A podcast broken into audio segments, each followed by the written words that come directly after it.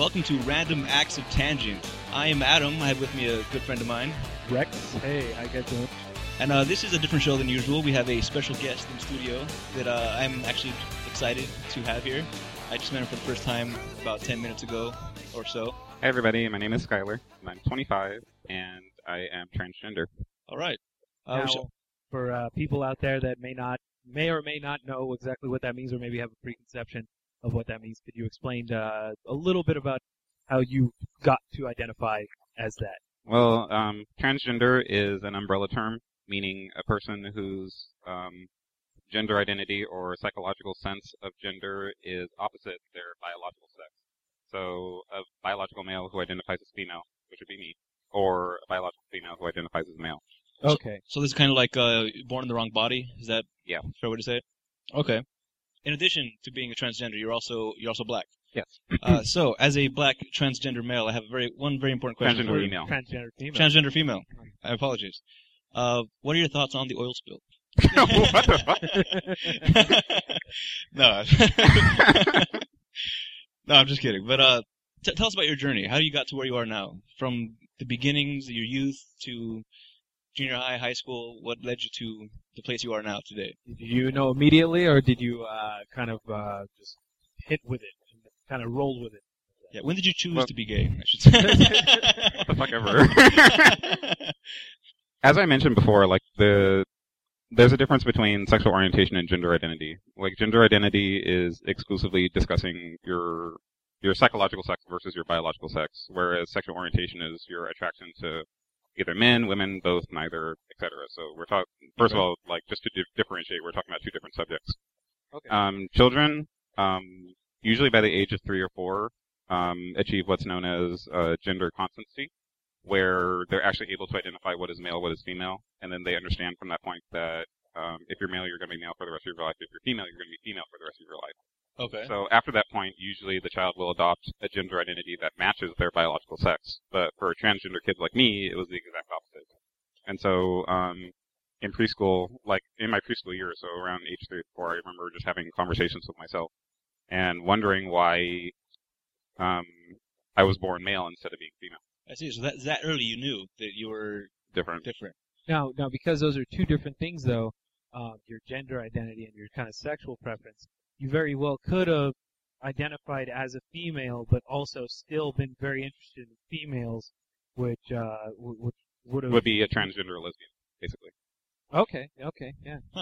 So yeah, um, I'm also like a little more of my background. I'm part of the Lambda Student Association at my college, uh, Mount San Antonio, and we have two other transgender female students, so two other biological males who identify as female. Um, one is bisexual, and the other is exclusively attracted to women. So she Wow. would identify as a transgender lesbian. So, So between the three of us, we have the entire spectrum. Do you think that's like what David Bowie is? No.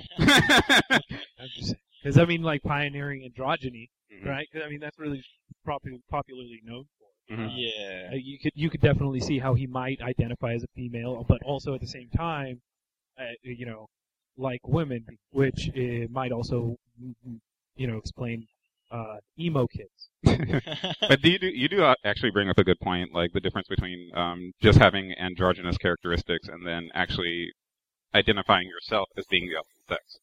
Because for transgender people, like it's a it's a it's a fixed um, psychological gender identity where you always see yourself as the opposite sex, versus being comfortable with your genetic sex and being comfortable with your gender identity, but also just for social or aesthetic reasons, just you know adopting androgynous characteristics. So David Bowie, I'm pretty sure, is comfortable being male and like you know is comfortable in his male identity, but is not opposed to like you know expressing like some feminine characteristics. So that would be kind of like a I, difference. I just saw a movie of his for the first time, The Labyrinth, uh, where That- you remind me of the Babe. yeah, that labyrinth was uh, interesting look. Especially the tight clothes he chose to wear was very off-putting for me. But You just honestly, I feel like he is responsible for emo kids.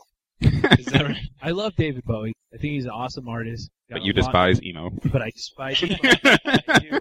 I do. And, you know, I guess, yeah, you know, for a while there I was kind of resentful, but that's kind of like hating Jesus for all the stupid Christians that are out there. So, but how do you hmm. despise emo kids but also love their creator? Ex- Well, exactly how do how do I despise the majority of organized religion? But I think Jesus is a cool dude. I think that's a the same Right. parallel type of thing there. Yeah, Jesus was a very cool dude. Yeah, it blows David Blaine out of the water. Who? David Blaine. Oh yes. In other words, imitators can never replace the original. there you go. All right. So, uh, as a as a young child, uh, I guess most kids don't know what they're attracted to, but Well, I did know that I I did know that I like boys. Like again, like gay, transgender, like all these terms. Like I was I was four, so I was oblivious to like the terminology as most of course, right. are. But I knew that like you know I was obviously different from other boys, and so um, it was funny because usually when I'm telling people my life story, I always start out with the fact that uh, my next door neighbor, who was also my best friend, her name was Catherine. Um, one day in preschool, asked me, came up to me and asked me basically if I wanted to be her boyfriend. And in my head, I was thinking like, you know, but I'm a girl and I want to have boyfriends too. But I said yes just because you know she's my best friend. I didn't want to like make her mad or make her cry. that would strain the relationship. I think. That's a very female thing of you to do. yeah, yeah. we'll pretend to date. I'll cheat on you secretly. Right. Bringing up that. Sorry, you need a tissue, dude. No. All right. So, uh, you you always knew, I guess, from the beginning. Mhm. Uh, did you let other people know? Did anybody else know besides you? the first person I actually told was my mom when I was six. So I guess like two years later. Whoa, Wow. sick. because we were I had always like my entire life I had always been geared to more I guess feminine things. Like my favorite thing in, in the world was My Little Pony. Like I adored My Little Pony like no other. Like I was so pissed that my parents would never buy me My Little Pony and I would beg them for it every single day. So I remember one time I was sitting and I was watching TV and I think it was on or either some other cartoon show that I used to watch on a regular basis. And Sailor Moon. I just I love Sailor Moon. oh God. That- that was way too early for Sailor Moon. Sailor Oh, Moon hadn't- okay? Sailor Moon hadn't been out in America yet. Um, but I was talking with my mom, and I, I just kind of like, I would give uh, to clear that up. I would criticize a female for also liking those things. you are a pansy. but um, I was just talking with her, and um, I just kind of blurted out randomly. I was like, I don't like being a boy. I wish I were a girl. Like, I wonder why I wasn't born a girl. And my mom kind of gave me like this really like strange like blank look, and then just kind of like walked out of the room. So that's when I realized that Oh, no. not only I was was I different, but it was not okay to like let people know that. Yeah, your your first exposure to somebody you're supposed to trust is uh walking negative, yeah, like a negative reaction. I don't know what to do. it's a bad precedent to set. So And what, then- what so were from you a denier for a while? For a while, Yeah. deny it. Was your gender identity and sexuality like global warming? Yes. Climate change, thank you. Climate change. Sorry, you're right. But um, basically, I realized what I realized what sex was when I was 11. Like 11 was when- when I started actually going through puberty and like you know sexual urges, and I was like, I that's when I kind of made the connotation like, oh, I don't just like boys, but I actually want to have like you know sexual relations with uh men. At what age was this? 11. Eleven. Wow. And so That's um, sooner than I started getting those urges. you were sheltered. That's true. That's true. Very true. All right. uh, my first my first like really strong memory was that um, I was visiting relatives um, in Austin, Texas, and because of the time difference, because they're three hours ahead, like it was midnight, but for me, like still being on East Coast time, it was nine. For me, it was like still nine o'clock, so I was just up and you know cable channel, and um, I stopped on this one movie, and it was called The Babysitter, and it was starring Alicia Silverstone, and very very raunchy movie, like. It would be like X-rated if I remember that. movie. I remember that. Yeah, it was it was good. And she liked that guy that used to work out of a like truck Mhm. or whatever. And she worked for a fashion thing or whatever. Her her job. Faked it then. she I don't know, like I, I think her main bi- uh, I'm not sure if it was her main gig, but she was babysitting. Like that was basically the premise. Like she was the babysitter, and so all the male characters in the movie, um, the child's father, um, these two um, guys that she knew from high school, and then the kid that she was actually babysitting, were all having sexual fantasies about her. And like throughout the movie, you would be able to go into you basically saw into their minds and saw their Wow. fantasy of having sex with her. And so I realized that as I watched every single fantasy, I was completely ignoring her and was focused on the guy. I was like, why aren't they showing full frontal? And like, you know, like how they so that you can't like see like the full genitalia. I was like Right. leaning over and like looking like, why aren't they showing it? And so by the end of the movie, by the end of the movie, I was like, "Oh shit, I'm gay." what a way to find out. And this was on uh, on on TV. Or it was on like HBO. kind? It was like HBO or Oh, something. okay, there you go. That makes more sense then. Yeah. Like, you're not gonna see anything on cable, dude. I don't care how much you lean to the right, you're not gonna catch a glimpse. Yeah, so you you run through the streets naked, yelling Eureka. but um, prior well prior to that, um, I remember my mom and my stepdad had sat me down and they said that you know if you ever if you ever quote unquote decide to be gay, like we're not going to tolerate it, et cetera, et cetera. Wow. And Wow. from my perspective, I really did not know what that meant. Like I kind of I kind of understood, but I was like, okay, whatever. and then like you know when I actually realized that I was, then I was like, oh shit. And it was at that point I realized that my relationship with the family would probably never be the same, and it hasn't. Right. So after that point, I kind of became um, suicidal and clinically depressed. I was depressed from age 11 to 16 until I actually came out. Wow. And during that time, it was like I said, I was really suicidal. Like I thought about suicide almost every day. I would say, um, whether it was just you know trying to like end it myself, either like shooting myself or stabbing myself, or just like walking out in traffic lines. Like I just wanted the pain to go away because um, I was raised Christian, and obviously like Knew it. As was I. All right. there's a lot of like through my parents like there was like i honestly at that time i honestly believed that like god hated me and god despised me and that i wasn't worthy of living and Wow. so um Because that that's what Jesus meant when he said love everybody. You know, I, you know, I hate that shit because I mean, uh, the the way that they legitimize those type of beliefs is when you read uh, Leviticus, right? sure. And it says no man should lay with another man. Right. But in Leviticus also it says you shouldn't eat shellfish, pork. Yeah, if your wife uh, cheats on you, you get to stone her. And why? Um, well, let's not throw all those out.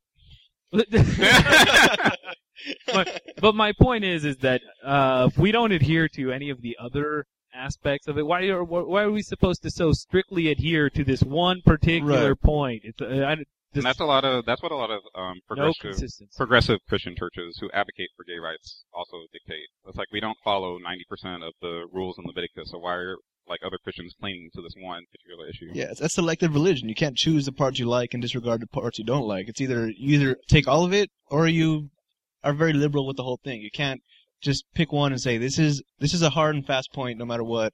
This one, eh, not so much. We all enjoy pork. That's fine, but not the gays. yeah, yeah, I don't get that. Like, do why that. the, why the gays? The, the gays that just doesn't make sense to me. I mean, what what in, in your opinion do you? I mean, does the the uh, LGBT is that Mhm. uh, that's acronym? Uh, do they have a working theory about why the Christian uh, church is so dead set on that specific thing and like pretty much nothing else? It, it's Well, it's funny because um, every every semester we actually host an event on campus called God Made Me Gay, where we actually invite um, pastors and clergy from open and affirming churches to come to the campus and speak. To the students on sexual orientation and faith and why they advocate for gay rights causes. And um, for the past three semesters, we've had guest speakers from the United Church of Christ, uh, the More Light Presbyterians, and um, Dignity USA, which is a national national gay uh, Catholic organization. And Oh, wow. what they've all what they've all basically Is that- said is that is that like um, the gay Republicans? Yeah, oh, log cabin Republicans, they're funny.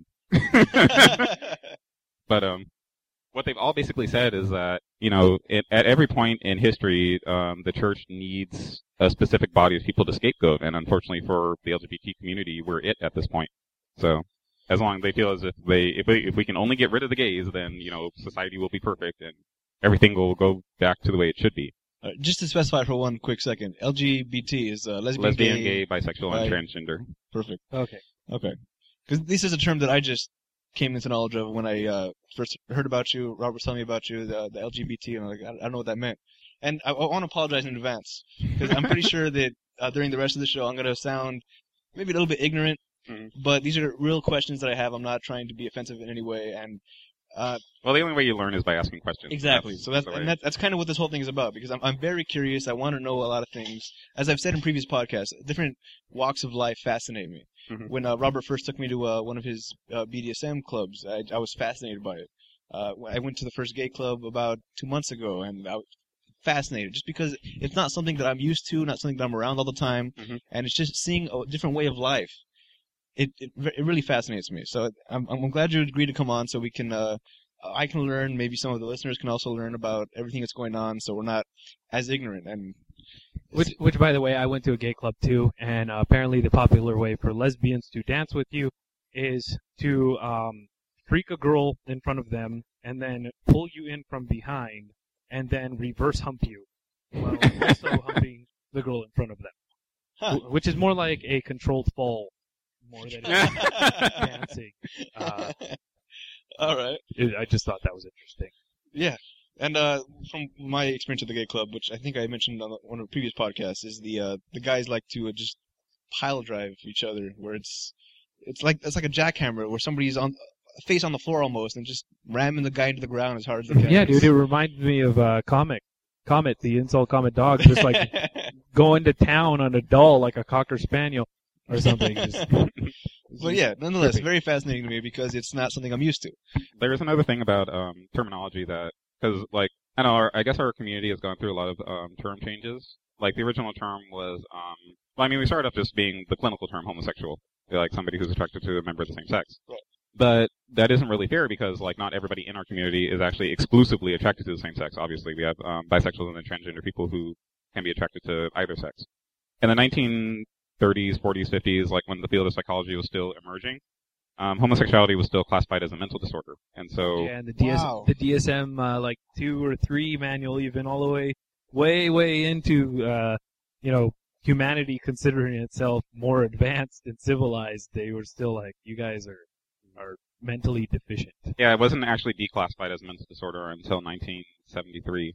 But I thought back in like the Roman days, being gay was a way of life. Yeah, but the, you have to like there are obviously things that we Digressed from yeah, Yeah. moved away from. It's, And it's more the picking and choosing what we like and don't like. Is that Well, What it's, happened? it's well, why do they call it the the Dark Ages? Man? It's because we were more advanced before then, and then we d- we kind of like took a, a trip off of a hill, and then suddenly Wow. we think that there's demons in people, and we need leeches to suck the bad blood out. You know, if you look back to Roman times, they had all the medical equipment that's almost like 90% similar to the stuff we use now. The Same techniques, everything. They just chose to forget it. But um, going off of that, so during that time period, like the fact that I'm openly speaking as a transgender person would not have been possible during that time period. I mean, you could be institutionalized, like you were um, thrown in jail for being a sexual deviant, etc. Like it just was not possible to be openly anything during that time period. And uh, we were we're pretty much still living in the shadow of that the mindset of that area where people still literally believe that if you're gay, then that means that you're a mental sexual deviant.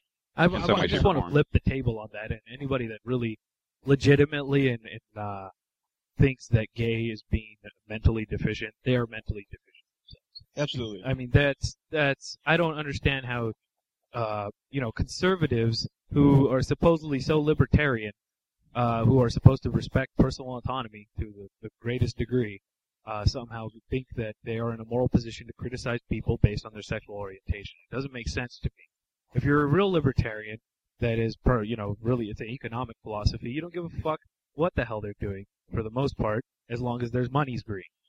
Yeah. And as I mentioned, a lot of these guys that come out against being gay or anything, They're the biggest homosexuals yeah, ever. Turns out they got they're ordering man slaves from boytoy.com or something if, if, to carry their luggage. if any, I mean, you want to talk about sexual deviancy? There, I mean, I'm sure there's like white picket fence gays out there. Those log cabin homosexuals, they're probably very conservative. Mm-hmm. they only want to do it a missionary with like a shroud in between them and shit, you know, because they're just dealing with issues. But whatever. They- But at least the- they're still open. Like I Exa- think that's a pro- that's a problem. Yeah. Like it, when you closet yourself, then he gets you- preloaded. yeah, Right. because you you actually create mental deficiencies in yourself when you deny who you are, and so Yep. they Right. take it. Those people who are closeted and then like you know try to stand. Oh, I'm morally opposed to homosexuality. End up doing things that you know normal gay people wouldn't never The- consider. the biggest fucking thing that that never gets brought up about Rush Limbaugh, because people that listen to Rush Limbaugh listen to him and only him, is that he's gotten caught coming back from th- uh, third world countries, Latin America, and he he's actually been caught being interested in little boys. He has Viagra and, and pills that aren't prescribed to him in his luggage. He's gotten caught several times. I know about the pills. I don't know about the other stuff. Um, if you research him and uh, pedophilia, and uh, I think that will be a rude awakening for anybody that's strictly uh, conservative. Why? And he just got married this last weekend for the fourth Uh, time. how many of them? Yeah. yeah. How many?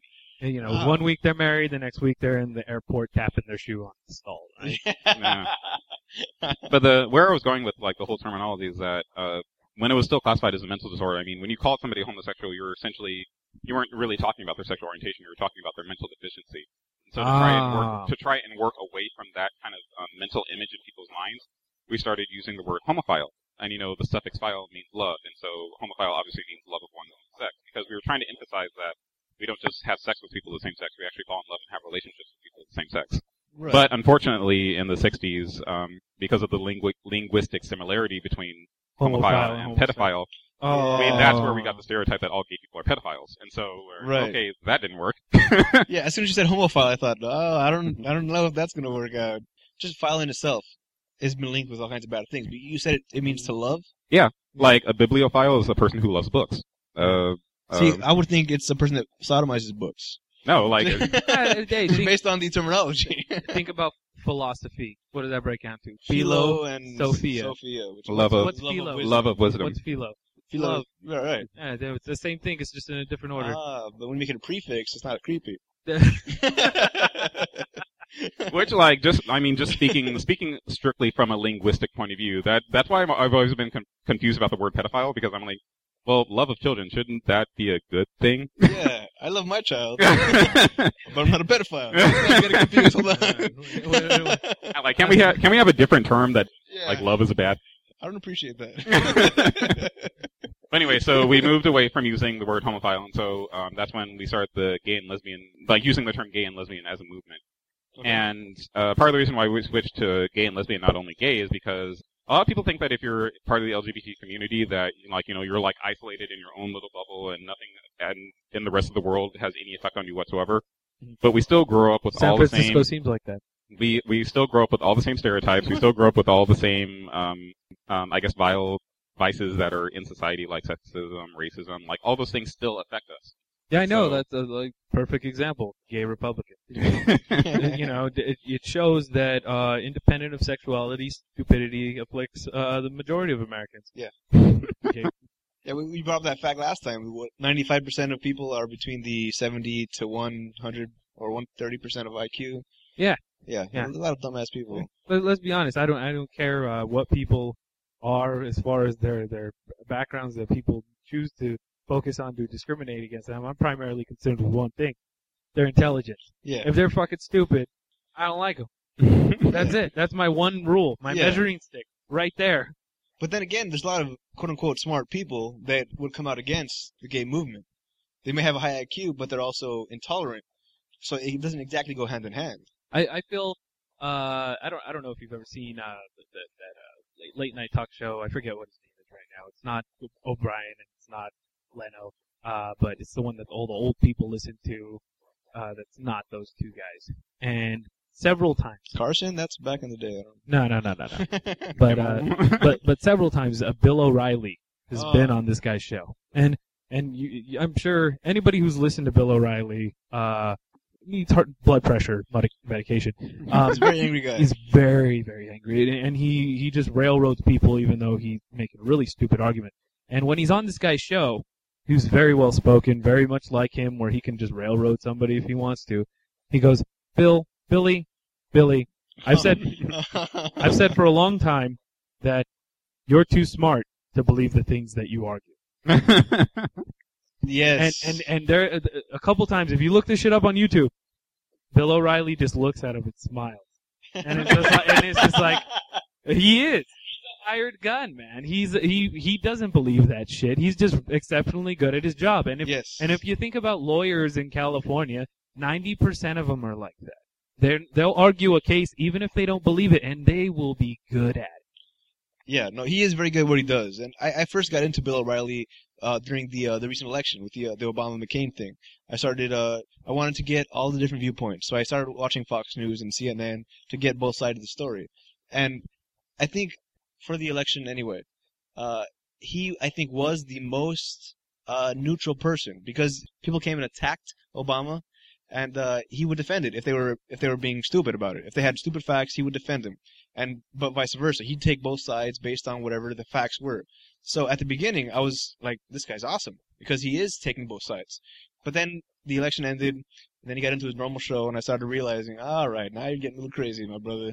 Yeah, a little too much out Yeah, there. he, you know what he does? He, he, uh, asks, uh, loaded questions a lot of times. yeah. They're like, well, some people are saying this, some people are saying that. Uh, is it, uh, communism?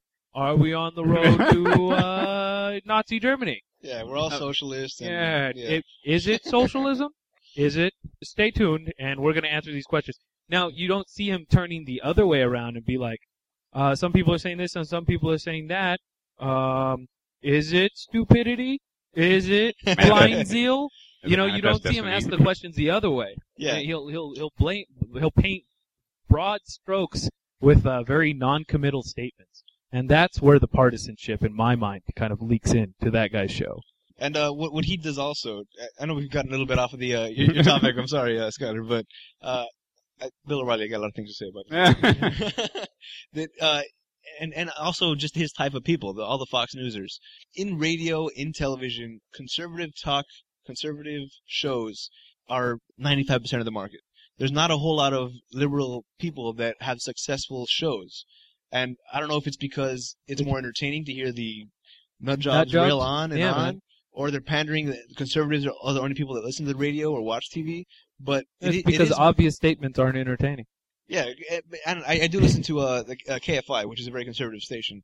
Yeah. And some of the stuff, I, I know it's crazy and it's it's purely for entertainment. I don't subscribe to their beliefs, but the fact that they ha- are saying this out loud and believing it wholeheartedly, it's it's entertaining to me because how could you think that crazy? Well, it's it's like Elena Kagan recently. I mean, to, to kind of sweep it around back to the the gay issue. Um, a lot of times they were they were just trying to pit, paint her as this like bull dyke lesbian.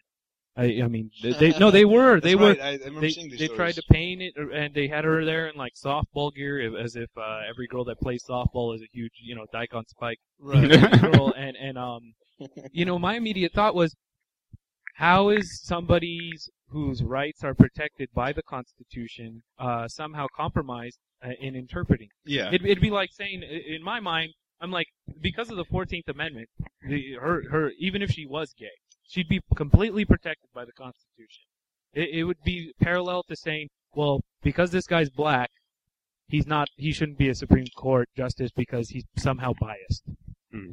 You know and and they did try to pull that with Sotomayor That's right. remember Hispanic, yes. yeah when, i mean th- and they didn't blatantly say it but that was really that was the the, the underlying message Yeah. because she's a latina She's gonna favor Latinos type of thing. she's going to favor minorities Right. Ah, anyway, we can go on politics forever, but let's So get what, what, what, how do you feel But- about uh, Elena Kagan? Do you, I mean, have you, are you familiar? no, familiar? I'm not. I'm actually not familiar, but She's a Obama Supreme Court Justice nominee, because John Paul Stevens, which is pretty much like the the most liberal justice on the court. yeah, he just recent he just recently retired. So Yeah, you know who And- he, he Stevens is. He's made a lot of decisions in, in uh, the gay community's favor, and um, there he's replacing Obama's replacing uh, him with Elena Kagan, who is a uh, dean of uh, like law and, and teaches constitutional issues at uh, Harvard. So she she's got some Yeah. real intellectual you know caliber right there. And, and, and there has been a lot of speculation that she is a lesbian. Mhm. And there are people coming out from her past, including one guy, I forget his name, but he was one of the guys that got caught up in one of the gay scandals. Uh, the saying that I knew her back in high school and she did like guys. Like, all right, fantastic.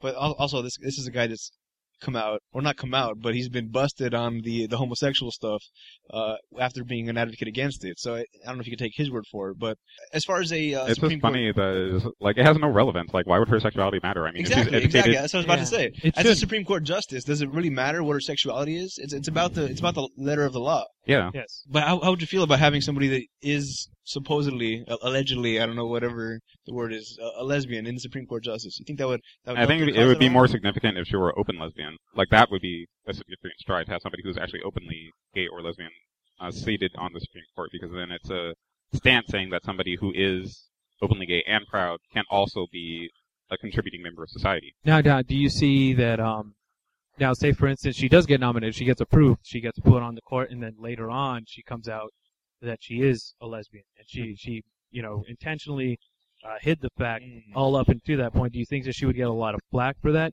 Like, I mean, because it's a lifetime appoint- appointment. They Right. can't they can't take her back. after. Yeah.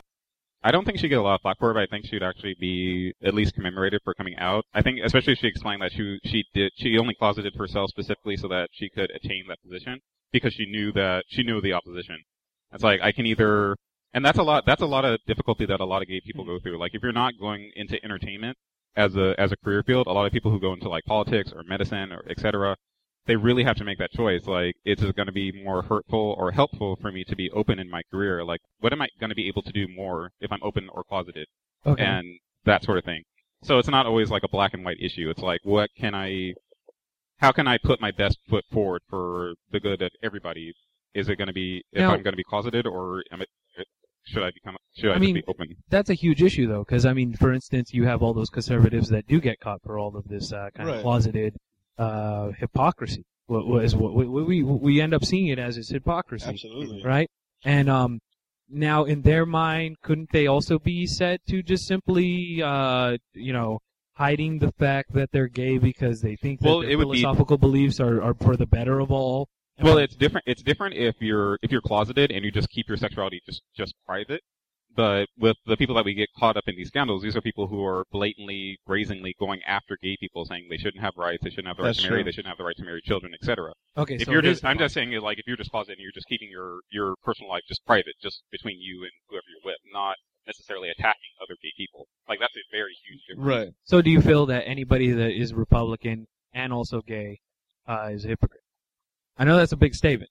Yeah, I don't see how that ties in. Well, because it, I mean, traditionally, if you're going to be like uh, along party lines, uh, the Republican Party is typ- typically the one that's kind of spewing all this stuff about like you know gay people. No, they shouldn't have the right. Well, I mean, the- Okay. this and that.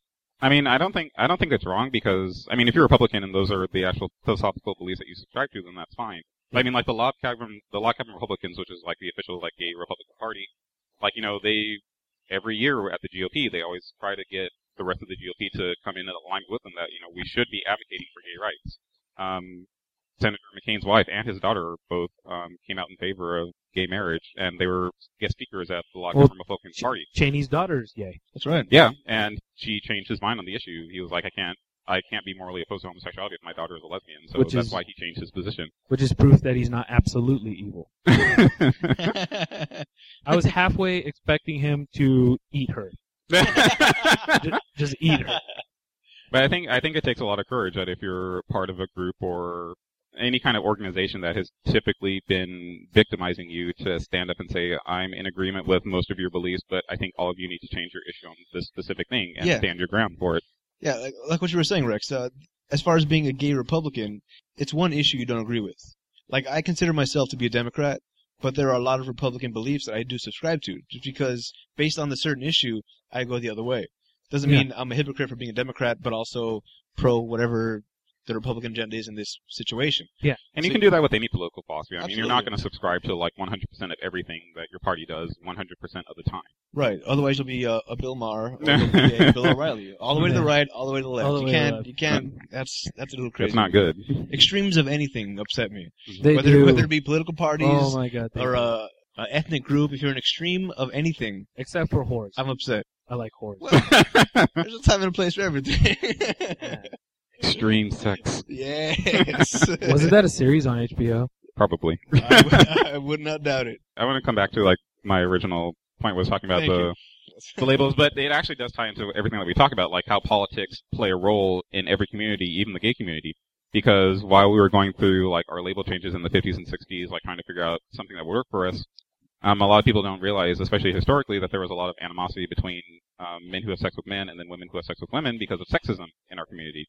Because the Sexism. Yeah, the patriarchal, stereotypical male-dominated societies Oh, is mother. things fuck. that we things that we grew up with, and so that's going to be a part that colors part of who we are. And so issues that were central or specific or favorable to gay white men specifically were taking precedent over everything else.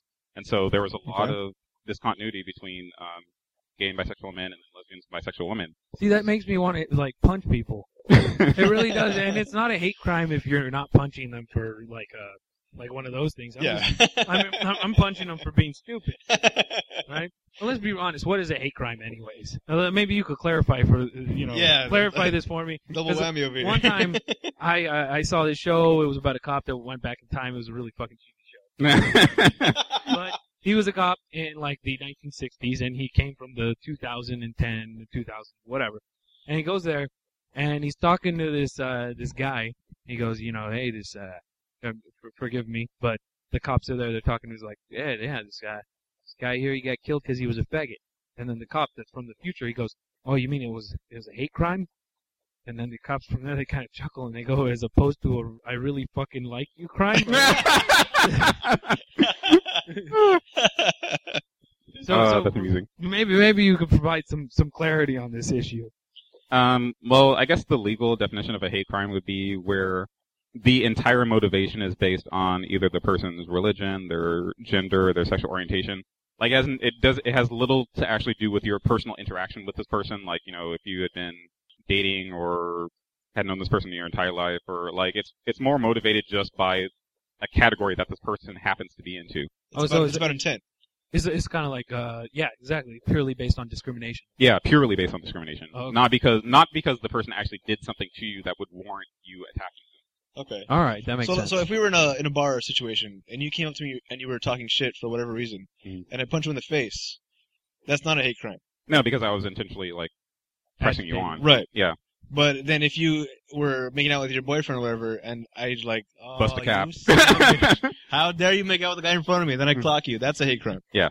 All right, All right. that makes sense. But now, could you sue me for hate crime if I punched you for the uh the former?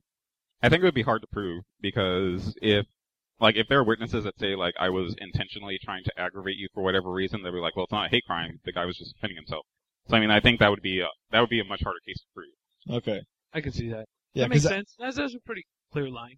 but I, I feel like that it, the, although the line would be clear, I feel like a lot of people would play that card.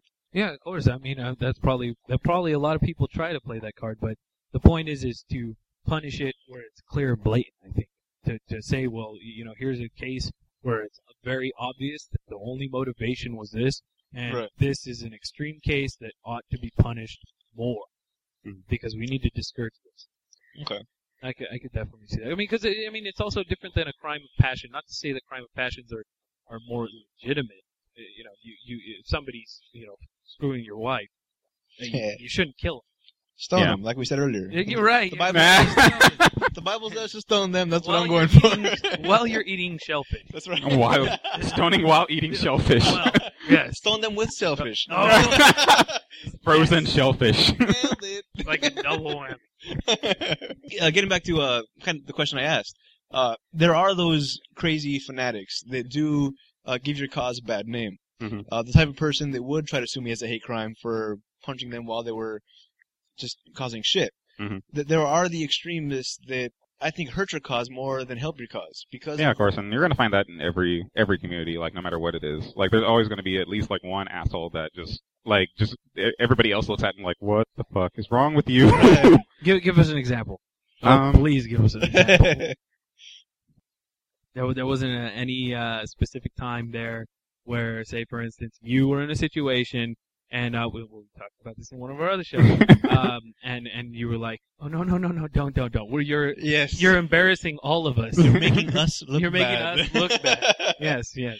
That's Oh, okay. Just recently, um, Mount Sac was they had the students, the student government had the clubs um, do like an athletics day where I guess we were supposed to like pick an pick an athletic sport and then like represent it um, in a big like community field thing, like a presentation, kind of like join a club where they have all the tables out there and Yeah. everybody walks around and looks at all the displays and all that kind of stuff. okay.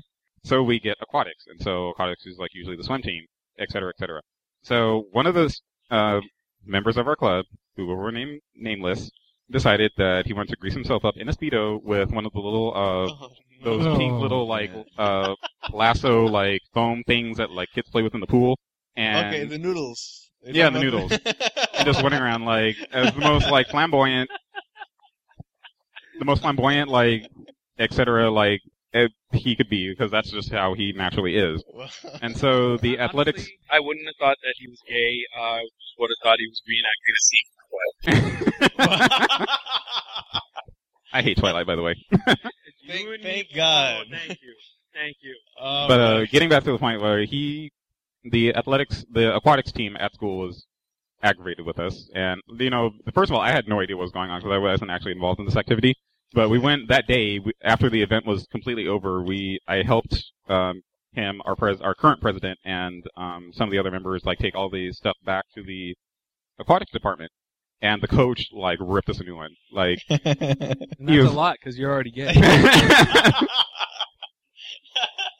like he was like we were embarrassed, like the team was embarrassed, and like we felt like we were being made fun of, and da da da. And my in my head, I am just thinking, fucking the, the person's name because I can't say it. it's like thank you for like yeah, getting us in hot water with yet another another body of our student right. government. so, do you exile that person? We try. Is that against policy His- to exile people from your group? You know, you know, it brings up another issue. We've, we've had a previous show about this, um, uh, about bisexual discrimination. Yes. Yeah, we, we had a whole show about this, and I was telling you that he was telling me, because I've known Skyler for a while now, That's right. He, he commented. bisexuals He are, commented on our uh, on our Facebook page yes, Mhm. he did, he about did, that show. and uh, bisexuals are apparently uh, oftenly discriminated against by the bi- Yeah, I mean the Bisexual people are often equally hated by both heterosexuals and homosexuals alike. So Wow. bisexual people get a lot of Wow, and they're my like favorite ones. I mean, looking back on my relationship choices, I love girls that uh love girls. just just saying. I'll find one of those someday. someday. But I mean that brings up another point. Going back to the the changes in terminology, like we had to go from saying gay and lesbian to gay, lesbian, bisexual, and transgender because we need to emphasize the fact that we're not just all like one group. We're actually a very diverse community, and Right. that we need to acknowledge and respect everybody that's in our group. Right. And that, that that's kind of like what I was pointing out. Uh, uh, the the specific incident we were talking about was uh, the bisexuals were suing a gay softball league because of discrimination, and they were the gay softball league was saying this obviously is just the gay Olympics, not the bisexual uh, Yeah. gay, Olympic uh, softball or whatever it is. And um, I was like, I'm like, That- if you want, if you really want to be an asshole and argue a point, I guess they that could be valid. But I mean, come on, really? that's what I'm saying. Really? Like, you, That was the thing. You're not gay enough to join our softball league. Come on. You tell me what percentage is, is the right amount of gay. So, so I gotta have uh, bicycle shorts and waving a rainbow flag for me to join your Or goddamn team. You got to oil yourself up and wear speedos and Jesus carry uh, Christ. noodles. Noodles. To, uh, rocking out to the 80s or what is it? Sweating to the 80s in order to join the team. Richard Simmons. No. Richard Simmons? But to kind of go back to that point, like I do want to like backtrack a little bit because um, our friend who was oiled up and in the noodles, like that's part of his natural personality. I mean, like that's honestly how he is, like 24 hours a day, seven days a week. so he's always inappropriate. Yeah. Yeah. But I, I know. I know the same type of person you're talking about. Yeah, yeah, yeah. but to be fair, like because I was thinking about this when the coach was like, you know, screaming his head off at us. I was thinking like, are you more upset because you think that people are now are going to automatically think that you and your team are gay? Like, do you have a problem with gay people, or are, you, Right. ac- are you actually mad at the fact that you know he was out there in noodles? And so we still get that kind of bias where like, oh, like you can be you can be whoever you want to be as long as like it has no reflection on us, as if we were better or that kind of thing. And so like, I, it's kind of like I was fighting both sides. I'm like, can well. I was like, okay, yeah, he shouldn't have been like we all agree that he shouldn't have been doing that specific thing at this event, but at the same time, like clearly you Why have a bias against gay people. Yeah. Yeah, yeah, I could get, I could get that. Yeah, and it kind of along the line. Because same like he was being he was being very cordial in the way he was speaking to us, but I bet if they were like if all gloves were off, he would have been calling us a bunch of fucking faggots. So right. And it's kind of like the same thing I was saying about the uh, story I told earlier about the uh, Hispanic lady in the Walmart. By doing what you're doing, you're not representing the whole race. Mhm. By having your kid out of control inside a Walmart, it doesn't mean all Hispanics have out of control children. No. But you also, I guess, you do have to. It, it's up to the individual to represent what they want to represent.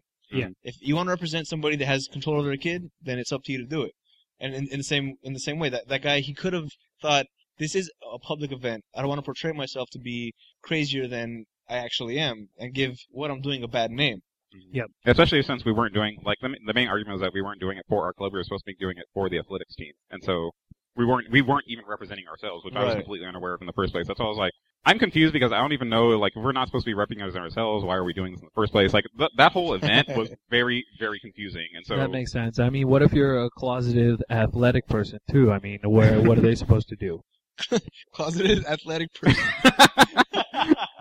like I, want to show off that I can uh, sink a basket from half court or what? I don't know, man. I, it's, I, I'm pretty sure that's just a ninja. A ninja. Yeah, Alright. yeah. But the uh, discrimination in our community runs really deep because you have, like, masculine, we have masculine gay men who hate feminine gay men, and then Wait, wait, have, hold on. So you mean not the discrimination against the community, but the discrimination Within. the- like gay people hating other gay people, yeah, like, gay people hating bi people, uh, etc. et cetera, et cetera, et cetera. So you have like masculine gay men who like you know love beer and sports and uh, Okay. ESPN and all that kind of stuff who hate feminine gay men because they think that uh, feminine gay men are the stereotype and that they embody what America hates about us. And so Like Jack Yeah. from Will and Grace. yeah, exactly. And I so, love Jack from Will and Grace. I do too. Honestly, I think that's like- Yeah, he's like that the guy. most entertaining character. yes. there are gay, gay men who literally believe that people who are naturally that way are crippling the gay rights movement because they're basically just being themselves. Yeah, absolutely. No, I, I understand what you're saying because uh, I can relate in a way with the uh, me being a Hispanic. Mhm. There's a lot of Hispanic people that I I loathe because they're embodying the wrong type of Hispanic that I think they should be doing. The uh, the people that had a, a protest about a month ago in L.A.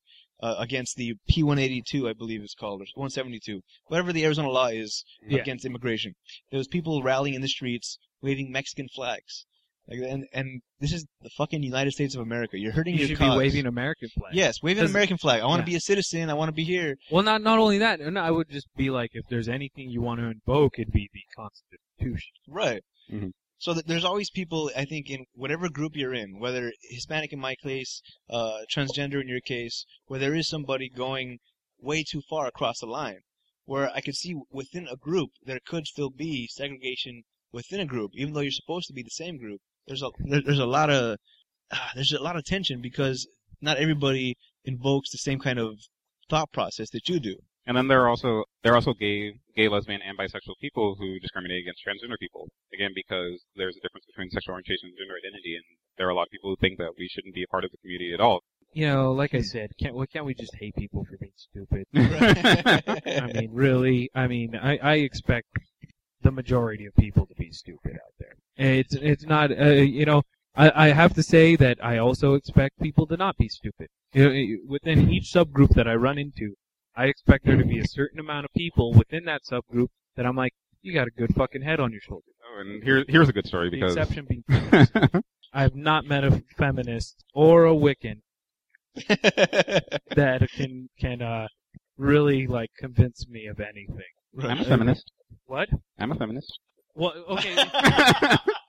no, really, I, I really am. I What Really what is feminism according to you, and how how is it uh, clearly portrayed that way amongst different feminist authors?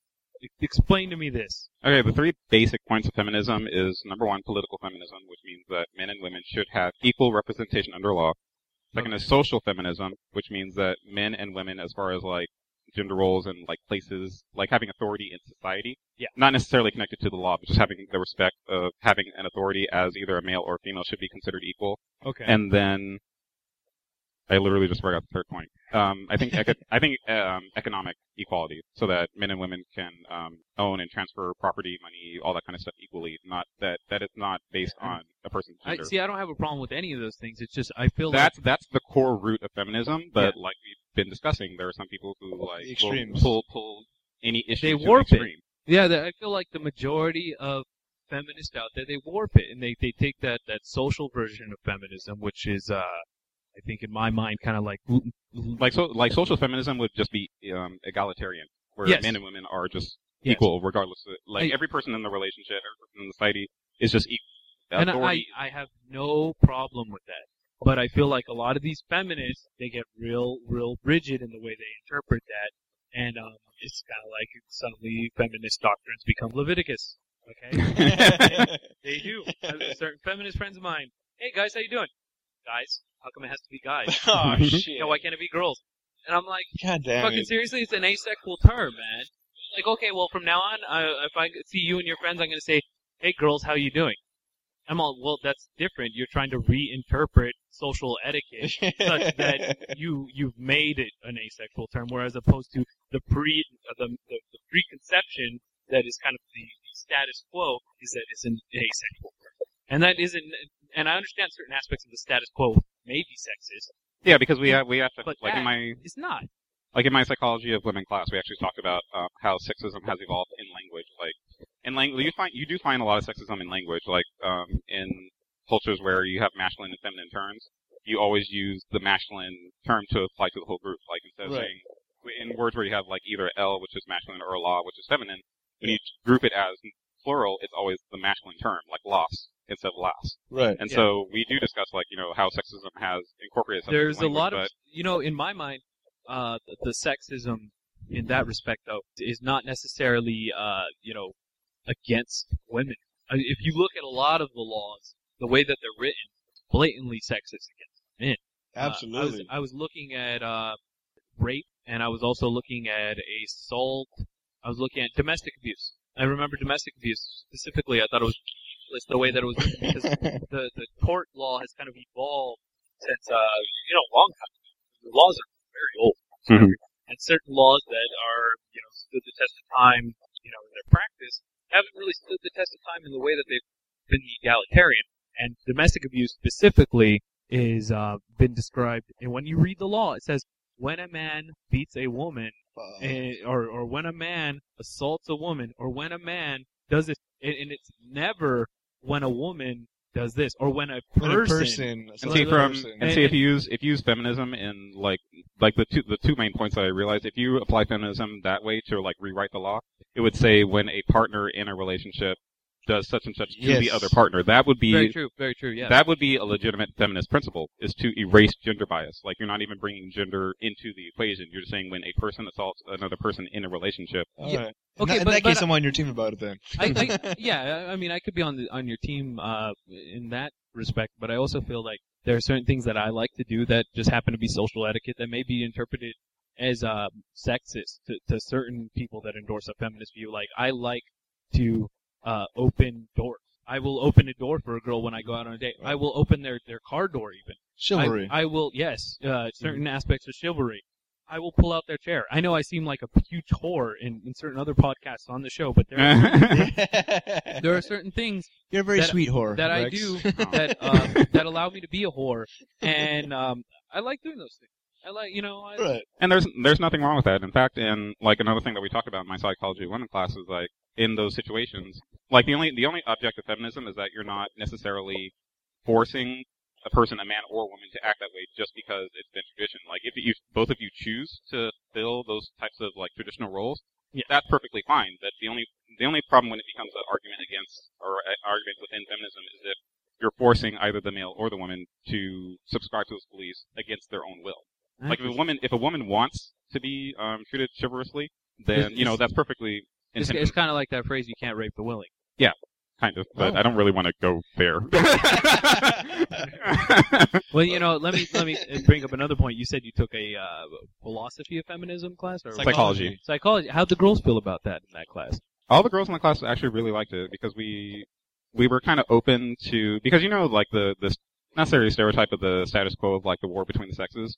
Like because we actually got to analyze like what started it, like what what it involves, and then like how to either balance it or work against it, that kind of thing. So it kind of it opened all of our minds a little bit, and then we understood like you know um, we understood what feminism was. Like when I when you guys asked me like what is feminism, like that's what exactly what we learned. Okay. Like just equality. Like feminism is supposed to be about um, making sure that women women and men are equal in society, regardless of what gender they are.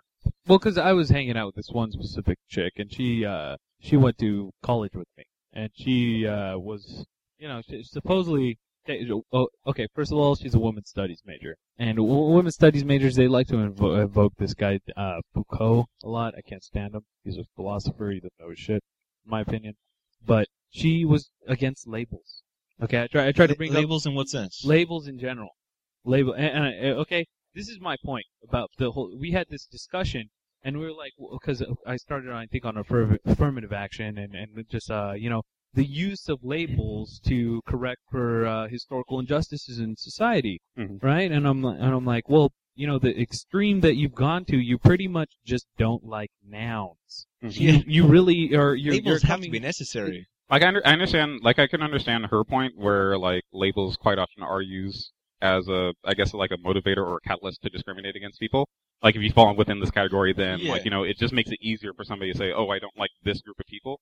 But I can also understand your point too, whereas like we're human beings, we have to function with labels. That's just the way our brain works. Like Yeah, there I mean- to be. one one one specific uh, example I brought up to her was like in California alone, between the ages of 18 and 26, uh, 46% of those people, so almost half, half the people that are, that are uh, you know, of college age in California are uh, Hispanic. Now you look at uh, Hispanic representation in uh, higher levels of education, and it's somewhere around the area of uh, like 20, 21%.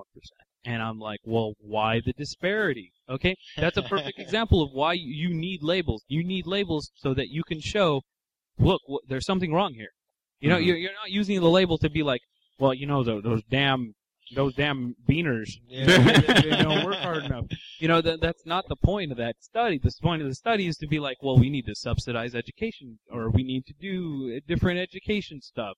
Okay, and that was my point to her, and she was just like completely not eating it. She was like, no, no, d- mm-mm, I just don't like labels. Yeah, Oh labels, are, like I said, are necessary, but the, like in every case, like like what we've been talking about, there are extremes for everything. You can choose a label and it'd be fine. Like Hispanic is a label. Uh, wetback could also be a label, Mhm. True. but it's going the opposite way. It's, Yeah. it's going a way where it becomes offensive and You just it does can't- become. Mm, Like the moral is that you just can't throw the baby out with the bathwater. Like you have Yeah. to work with. Thank Exactly. you, Thank you. Thank you for that. Yeah. Perfect you, analogy. You Goddamn. can I mean, that's like those libertarians out there, the teabaggers that are like, we need to get rid of the Department of Education. Well, dude, Yeah. you cannot do that. Just because something's broken doesn't mean you don't fix it. You you don't throw it out in general.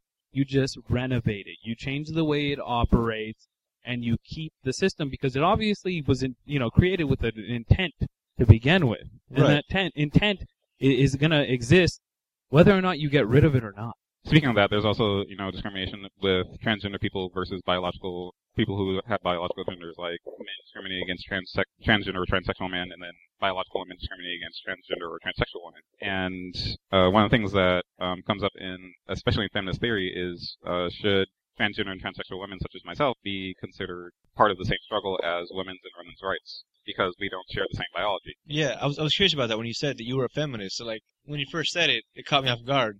But then again, you are a transgender female. And and to be honest with you, I've uh I've hung out with uh, Sky for so often that uh I rem- uh, there was a particular incident uh where I texted him. I was just like, dude, this is what happened, and um I was talking about all the girls that I knew, and while I was hanging out at uh, Mount Sac, I was just like, yeah, uh you know, this person and this person and this person and Skyler, and I I I caught myself I, after a, a second or two afterwards. I was I I was like, wait a wait a minute, I referred to Skyler as a chick.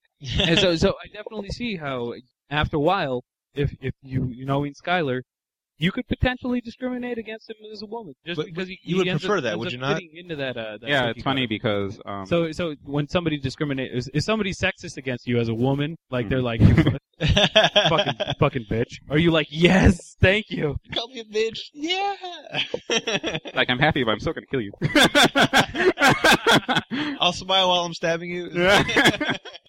One of the other transgender girls that's in our club um, has already begun hormone therapy, which means she's still pre-operative, meaning she still has her male genitalia intact. But because she's already she's been doing hormone therapy since she was 16, visually she looks completely wow. female. So you would never know until unless she specifically told you that I was born male that you know she was a biological male. wow. And um, during one of the psychology of women panels, the professor asked her, like, you know, what would, what has your life been like living originally as male and then living as female? Like, So- what's been the difference? Does she just not have sex or No, she has a boyfriend. She um wow? Has uh she's been dating him for quite a while. I think they've been together for a long time. Um, she's actually in her early 30s, and so is he. So Wow, that that see that's that's some uh some some crying game kind of shit there. That- that's, uh, but I, I I don't know how I, I how look I I am very tolerant like uh, except for stupidity I am very Of course. very tolerant and but if I was about to bang some broad and I'm just Quote, unquote. oh uh some extra tools in the tool shed I'd But that's a good point that we like. A lot I don't of know people how I ask. feel about that. That's a lot of people. A good point that a lot of people ask. Like when when do you, if you're transgender and you're living as the opposite sex, when do you actually tell the person that you're interested in or dating or whatever that you are in fact still biologically one sex versus the other? Right. And um, but before before I get to that point, I just want to finish this one point that the teacher brought up. Like, what was your life living? Have, have you been have you noticed that you've been treated differently since you've been living as a male versus living as a female, and vice versa? And she said that I understand what male privilege is now because as after I transitioned, you know, especially in the workplace, you know, people see me like in a skirt and they automatically think my IQ has dropped ten points. And You know- so you know what? No, that's very true. That's very true. There was a documentary on this about uh, middle sex. I think I saw a, a, a documentary on this on HBO. It was, it was all about transgender people and people that kind of like make the uh, switch from one to the other, and they're they look androgynous enough where people can't tell. And they were saying, yeah, you know, i- if if sexism is a thing, they know it because they've been on both With sides. both sides. They Right. see the how women are treated. They see how men are treated, and they're like, as a man, I get better service at restaurants, better service at this, better. I get noticed more. I get attended to more, and this. I thought that was that was crazy interesting because it, it, it's not you know most of the time. It it gets easy to write off people as like, oh, I'm discriminated against. I'm like, you know, well, how how the fuck would you ever know? You never had a control group. You know, you- you know what I mean? But uh, these people, they do, and so so they they can say that there is some form of discrimination there. And so she um she also brought up talk of like how do you meet how do you meet people? And I think the most common stereotype with transgender women is that, you know, we're just out to like deceive um either heterosexual or bisexual men, like tricking them into having sex with us, blah blah blah blah. And and she said that, you know, like when I go out to a club or when I go out to a bar with my friends, you know, the first thing that goes through my, through my mind isn't, you know, oh, I'm going to get laid tonight. It's if I meet the wrong guy, am I going to end up dead on the street tonight? Like Wow. that's the thing that goes through our minds most of the time when we're going out because we have no idea how people are going to react to the fact that we're transgender. Right. And so, like, that's a really big issue. And she was saying, well, how do you, you know, how would you, as a transgender woman, like, how do you meet people and then how do you tell? And she said that basically, like, before the internet, before the age of the internet, it would, you know, she'd just have to start dating somebody and just take that risk, like, you know, get a get a feel for how what kind of person this is, and then tell them before like they go like get in too deep. Like, you know, you have to understand something that I was born male, I'm pre-operative, I'm still planning on getting surgery, but for the time being, I still have my male genitalia intact. Ah. And so, Oh, but life could be worse. A woman could, woman could cut off your penis and throw it outside of a moving vehicle. There's always that. But through the through the internet era, like through internet dating, it's been a lot easier because you know because there's a wall of anonymity. You can just tell a person flat out, you know, I'm transgender. If you Right. a problem with that, then oh well. All right, well, uh, I think right there we'll uh, stop for now. We're going to turn this into a two-part series because there's still a lot more to talk about, and we're at about a, an hour by now. So uh, stay tuned for part two. Until uh, part two, I guess. This is Adam. I'm Recks. This is Skyler.